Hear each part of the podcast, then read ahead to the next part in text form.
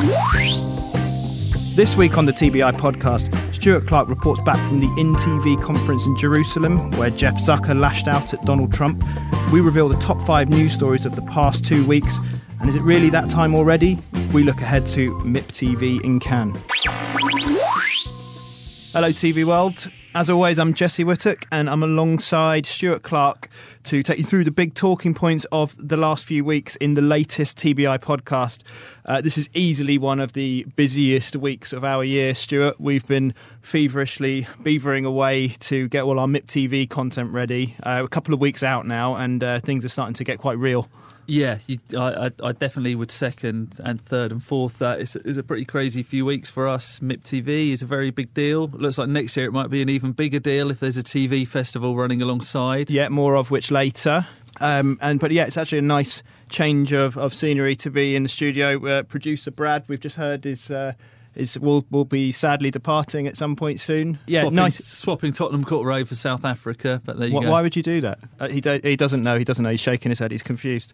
Um, yeah, so it's nice to be uh, away from the desk for a few minutes. Um, you were a bit further away from a desk a couple of weeks back, Stuart, at uh, the InTV Festival in Jerusalem. Uh, tell us about that. Yeah, that's right. Once I managed to get through uh, immigration, getting in and out of Israel is, is a challenge. Uh, it was a fantastic trip, actually, and, and thanks to Keshet for, uh, for laying that on lots of studio executives, lots of programming people. I think really the the kind of the, the noisiest session was when Jeff Zucker, who's the guy that runs CNN um, in the US and around the world. Formerly of NBC Universal. Exactly. Uh, and kind of the guy that put Donald Trump on air stood up. And I think people were wondering if he was going, or, you know, to what extent he was going to talk about the Trump CNN situation directly, or whether he was kind of going to, you know, tread lightly around it. Uh, suffice to say, he he took it on absolutely head on. Um, he he really he said it's a dangerous time for journalism, for media. Uh, he said U.S. politicians, uh, you know, neglecting their responsibilities with a, with you know some notable exceptions. One of the other things in TV, I think that was interesting, uh, not least in light of what has happened, was David Abraham speaking about Channel 4. Yeah, absolutely. So you'd interviewed David Abraham over there, right? And we're talking about he's the uh, the CEO of Channel 4 has been since I think 2010. There have been rumours, certainly there were rumours before you spoke to him for a few months that he might be looking to, you know, at some point seek out of that that position and something else. Um, you know, seven years is a long time to run any broadcaster, and that that came to pass. Bit weird how it actually did. Um, there's someone over at the Channel Four press office, I imagine, is being strung up. A tweet went out with the partial press release announcing uh, uh his departure. Um, and that was picked up on by journalists who immediately, you know, broke the story, and um, they had no choice but to confirm that, that that was the case in terms of programming, he seems to have done a good job. But I guess that job, because it's a public service broadcaster, there's a real political dimension as well. You see, last year he was fighting very hard uh, when John Whittingdale, the UK Culture Secretary, was talking about privatisation, seemed to kind of get through that, and now there's talk about a move to the Midlands, which you know he clearly is, is very much against. So it's, it's, a it's a really really tough job, and he wants to go back to the commercial sector. And I think looking at what he says. Um, on stage and elsewhere. It wouldn't be a surprise to see him at some kind of digital, sort of, you know, one of the sort of newer types of, of content business. He previously worked at UK TV uh, ran that that multi-channel broadcaster for for quite a long time, and you know one of his focuses there was to uh, look at data and to look at how he could modernize the kind of traditional broadcaster. And he did very similar things at Channel Four.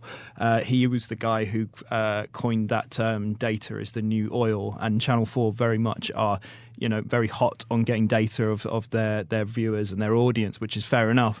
Um, so I, I, my guess is that he'll go into some sort of data focused startup, or he'll he'll look to do something in that space. And in fact, talking about numbers and data uh, at InTV, David Abraham was was very upfront talking about all four and some of the registration numbers and how they're using that to, to kind of take on some of some of the social networks which are in turn moving into video.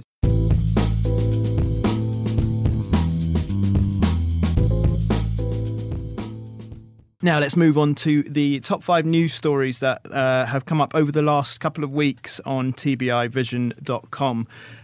up top, a story that broke a few days ago. So I say it broke. In fact, I should say Stuart broke the story that Vimeo um, is making a renewed push uh, into original content. It's made a, a number of hires from uh, one from Paramount, one from Hulu, and one from Bunim Murray. So top of these uh, these hires is Alana Mayo, who's uh, been named head of original development. She joins from Paramount Pictures, which is the Viacom film studio. She's been working on production over there, and she's Fox in the past. Casilla Childers, I hope I pronounce that correctly, uh, is coming over from Bunim Murray, the US Banijay Group production company. She worked in digital media uh, and she'll be working in content development at Vimeo. And Kelly Miller uh, is coming in on the buying side, so she's going to be director of content acquisitions. And and you understand that she's got deals lined up already in, in that space. Yeah, that's right. And I think if you talk to people selling programming, when they talk about digital platforms, I just noticed in recent months suddenly they start talking about YouTube Red and they would start talking about Vimeo. You know, Vimeo's another player there in terms of being a buyer, but I think they're kind of gearing up to launch their own SVOD service. It's not going to be Netflix because you know, as with almost any other service in the world, they don't have six billion dollars to spend on content, so it's going to be cheaper and smaller. But they want originals and they want to co-produce and they want to acquire shows. So for content companies, it's just it's just good news. Yeah, for, it's a win-win for broadcasters it's more competition. Yeah, absolutely. So interesting talking about Netflix's domination of, of that part of the world. We wrote up a report from uh, our, our, friends over at Parrot Analytics, and it was uh, it was their sort of year long report of uh, demand for digital originals, and they looked at where that demand was and. Virtually every territory they they mentioned in this report, and you're talking US, UK, Mexico, uh, a number of other big territories, um, for, it was about 80% of all demand in virtually every territory was for Netflix shows, right? So you can see how much of the market they already have, how far ahead of the game they are. So I mean, this this week was interesting to see uh, some of the hires that Netflix made because, as they've done with everything else in the you know TV film content world, they kind of go in, poach some of the, the big names from the traditional players, and I guess going to get a job at Netflix is a pretty interesting proposition. Now it's kind of like you know it's cool in the same way as working at Google or Apple. Yeah, yeah, exactly. I think um, people there's, there's an air of mystique about it, isn't there? That um, that definitely prevails. And they have now brought on Scott Stuber, who is, if you are a film exec, clearly a very big name. Um, I think I'm sure most people in the the content world and the entertainment world know him anyway. He was basically expected to be or likely to be uh, the guy that um, replaced Brad Grey at Paramount Pictures as Paramount again, but has decided not to go for that job and instead take a kind of studio focused role at Netflix, um, which has been the big disruptor in movies in the last five years. And in, in a rare example of someone being poached from Netflix, we also saw Sean Carey, didn't we, go from being, I think, VP of Global TV at Netflix over to iFlix, which is uh, you know a, a, rival streaming service in, in, Asia. And, in Asia, yes. Um, yeah, and there's a kind of there's a, a touch of uh, Schadenfreude to see you know someone leaving Netflix rather than uh, joining them, and uh, you know he, so he's going to go over there uh, and and run their content.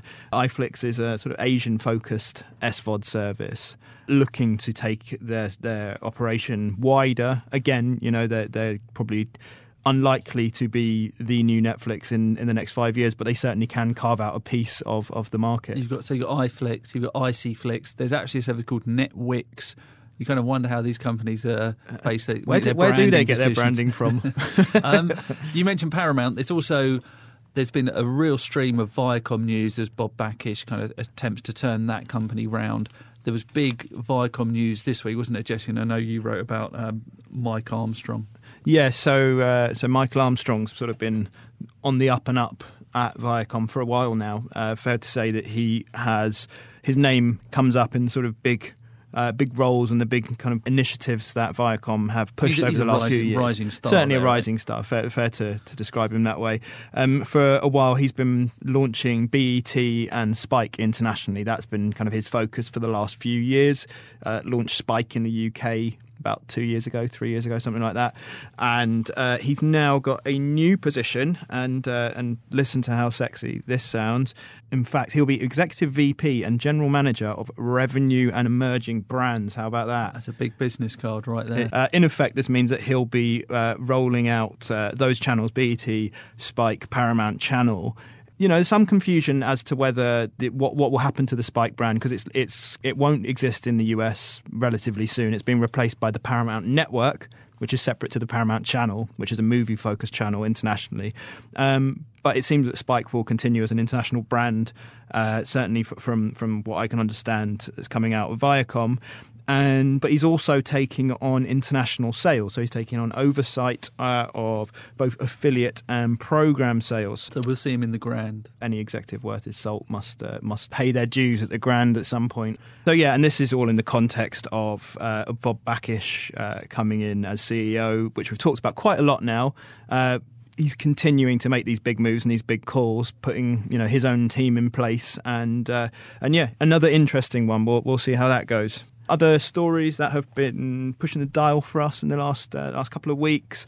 Jewett, you wrote a story about IMG's continued push into premium scripted. Yeah, we said that uh, I think a couple of weeks ago we said that they were about to make a hire, and this week they brought on Laura Andrews from uh, BBC Worldwide. She was in their New York office. I mean, what's significant here is that they are clearly very well funded. They want to do more in terms of scripted. They want to do the distribution piece as well. They they did a great job. The Night Manager.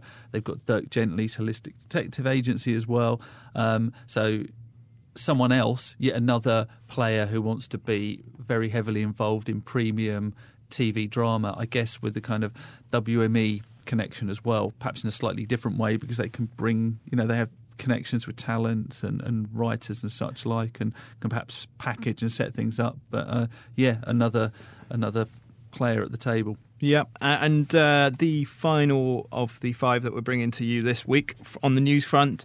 Uh, so I got wind of a departure at Warner Brothers International Television Production, uh, and that was of Leslie Davies, who's been within the Warner Group uh, initially through Shed and then at Warner Brothers for some time now. Um, she worked on their international production, effectively a flying producer, going in and working on the shows that Warner sells into local territories. And there's there's been a, a, a stack of change there. Is this part of that story? It just seems that you know sometimes certain companies are in the news for a few weeks running, and I wonder that's right. Yeah. Um, uh, well, well, I think what, what's been going on at Warner Brothers is a shift to bring what were the kind of shed media assets? So you're thinking about things like 2020 and and uh, and Wall to Wall and, and some other companies basically closer to the US. So and and the kind of the bigger Warner Brothers group. So a few years back, Shed was rebranded to the Warner Brothers TV UK Production Group. I think I've got that right. Apologies if I haven't.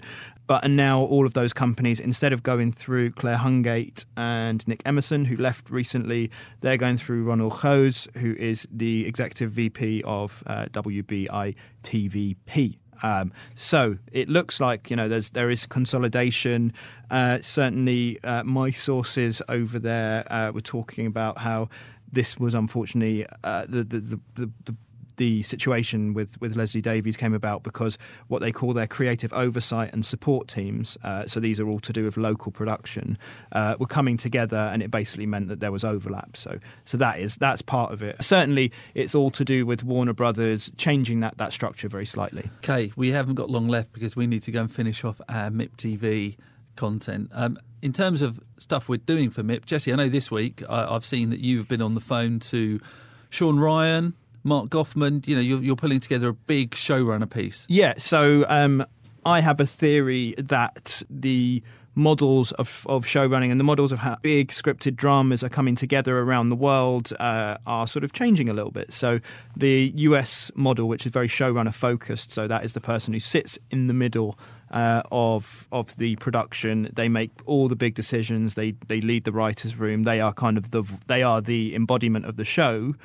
Uh, it's not something that you see in Europe as much, um, but now you are starting to see some of those elements certainly permeating into into European production as the kind of number of scripted shows uh, get, gets bigger and bigger. And uh, so I've just been having a look into you know, where we are in terms of the US coming over to Europe, European sort of auteurism going into US production. So you're thinking about sort of how Noah Hawley has been given, you know, complete freedom to write uh, Fargo. You know, it's very unusual for, for an American show.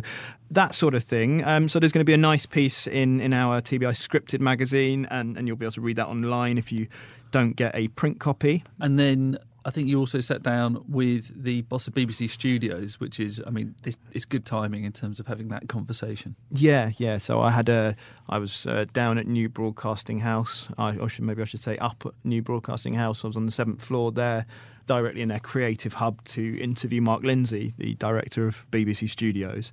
Yeah, I mean, we're talking a couple of at the moment. We're talking a couple of weeks before BBC Studios becomes an official commercial uh, subsidiary of the BBC. This is like the first time it's ever happened. Um, the BBC has never been a, a, commercial business before outside of its international uh, money making arm, BBC Worldwide.